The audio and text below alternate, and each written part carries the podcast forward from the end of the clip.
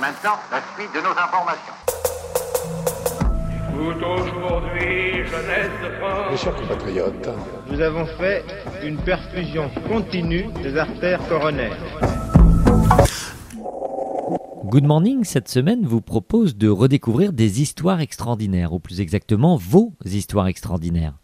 En juin 2015, Pierre Belbar avait choisi de s'associer à la Croix-Rouge française pour rendre hommage à l'engagement des bénévoles et des salariés. Il avait ainsi prêté sa voix pour partager et retracer le vécu extraordinaire de ces volontaires investis au quotidien depuis un siècle et demi pour protéger et sauver des vies. 1992, crue torrentielle à Vaison-la-Romaine. Le 21 septembre 1992, Météo France lance un bulletin d'alerte. Transmis au ministère de l'Intérieur, il est ensuite relayé auprès des autorités départementales du Vaucluse. Le préfet active aussitôt les forces de sécurité et de protection. Le lendemain matin, deux autres messages météorologiques spéciaux annoncent un épisode pluvio-nuageux d'une rare violence l'alerte est confirmée. Effectivement, à 10 heures, des trombes d'eau s'abattent sur la région et notamment sur la bourgade de Vaison-la-Romaine.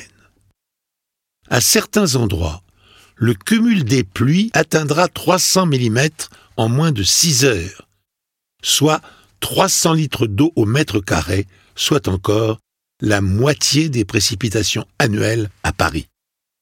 L'une des catastrophes naturelles les plus meurtrières et les plus destructrices que le pays a connues au cours des dernières décennies vient de commencer. Le 22 septembre à midi, la pluie cesse. Les pompiers profitent de la calmie pour contacter la responsable du terrain de camping associatif de Vaison-la-Romaine pour lui demander l'évacuation. Beaucoup de campeurs, ne mesurant pas l'imminence du danger, refusent imprudemment de quitter les lieux. Une heure plus tard, les précipitations redoublent d'intensité. L'eau envahit les rues et commence à inonder les maisons. Les enseignants font grimper les enfants au premier étage des bâtiments. À 16 heures, un torrent d'eau et de boue envahit le terrain de camping et emporte tout sur son passage. Les premières victimes sont à déplorer. Les eaux de l'Ouvèze atteignent 17 mètres de haut au goulet d'étranglement du pont romain, 15 mètres au-dessus du lit normal de la rivière.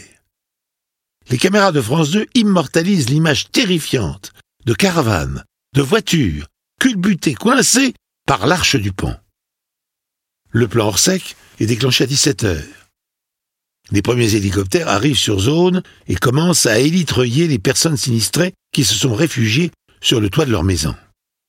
Un élan de solidarité s'organise spontanément. Le village de vacances de Vaison-la-Romaine est transformé en poste de secours et en centre d'hébergement pour les forces de sécurité. Des responsables des situations d'urgence de la Croix-Rouge française quittent précipitamment Paris par avion pour aller prêter main forte à leurs collègues du Vaucluse. Et l'un d'eux témoigne. Nous sommes arrivés en plein chaos. Un homme hagard m'a dit avoir vu sa maison emportée par les flous. Sa femme et sa fille avaient disparu. Son fils de 12 ans se trouvait par miracle 300 mètres plus loin, agrippé à la branche d'un arbre.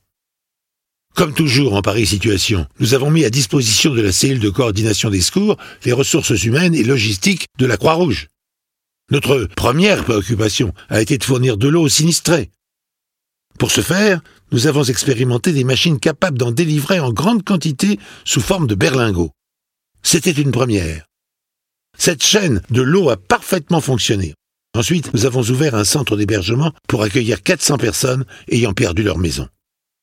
Dès le lendemain matin, un appel aux dons est lancé sur l'antenne de France 2.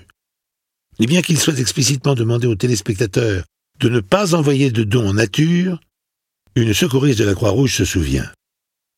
Une grand-mère nous a apporté quelques pullovers usagés.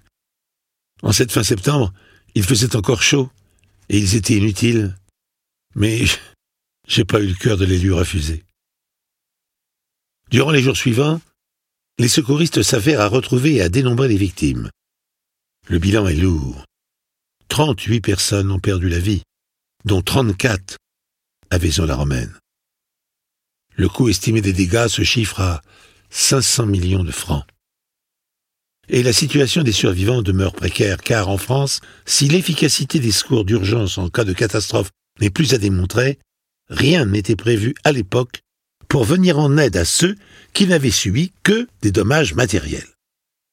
C'est pourquoi, à la demande du ministre de la Santé, la Croix-Rouge distribue une aide financière aux familles sinistrées. D'un montant d'environ 2000 francs par foyer, les subsides varient en fonction du quotient familial et de l'ampleur des dégâts subis. Puis, en coordination avec des responsables municipaux, les équipes de la Croix-Rouge proposent aux victimes de remplacer sur le champ éléments d'électroménager et meubles détruits. Ce n'est pas tout. Quelques jours après le drame, une vaste opération, coup de main, coup de cœur, est lancée. S'inspirant d'une expérience menée avec succès en Guadeloupe quelques années plus tôt, après le passage dévastateur de l'ouragan Hugo, les secouristes de la Croix-Rouge française s'emploient à déblayer les gravats et à nettoyer les maisons pleines d'eau et de boue. Les témoignages des bénévoles sur l'efficacité de cette action sont légion.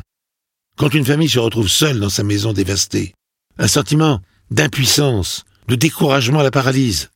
La présence d'une équipe de volontaires équipés de pelles, de balais, lui apporte un réconfort inestimable, estime Laurent.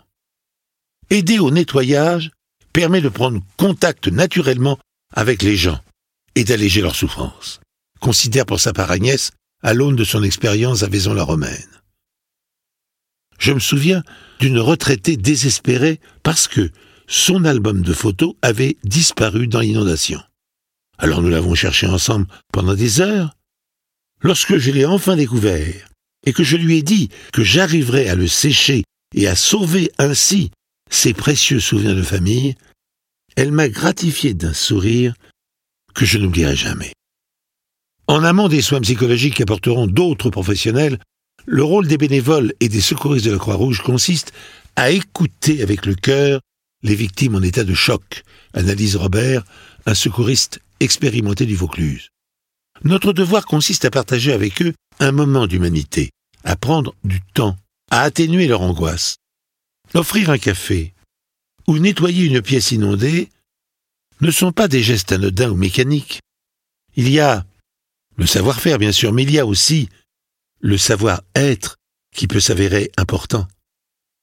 En 25 ans de bénévolat à la Croix-Rouge, j'ai appris que l'essentiel est d'être toujours présent là où l'homme a besoin de l'homme.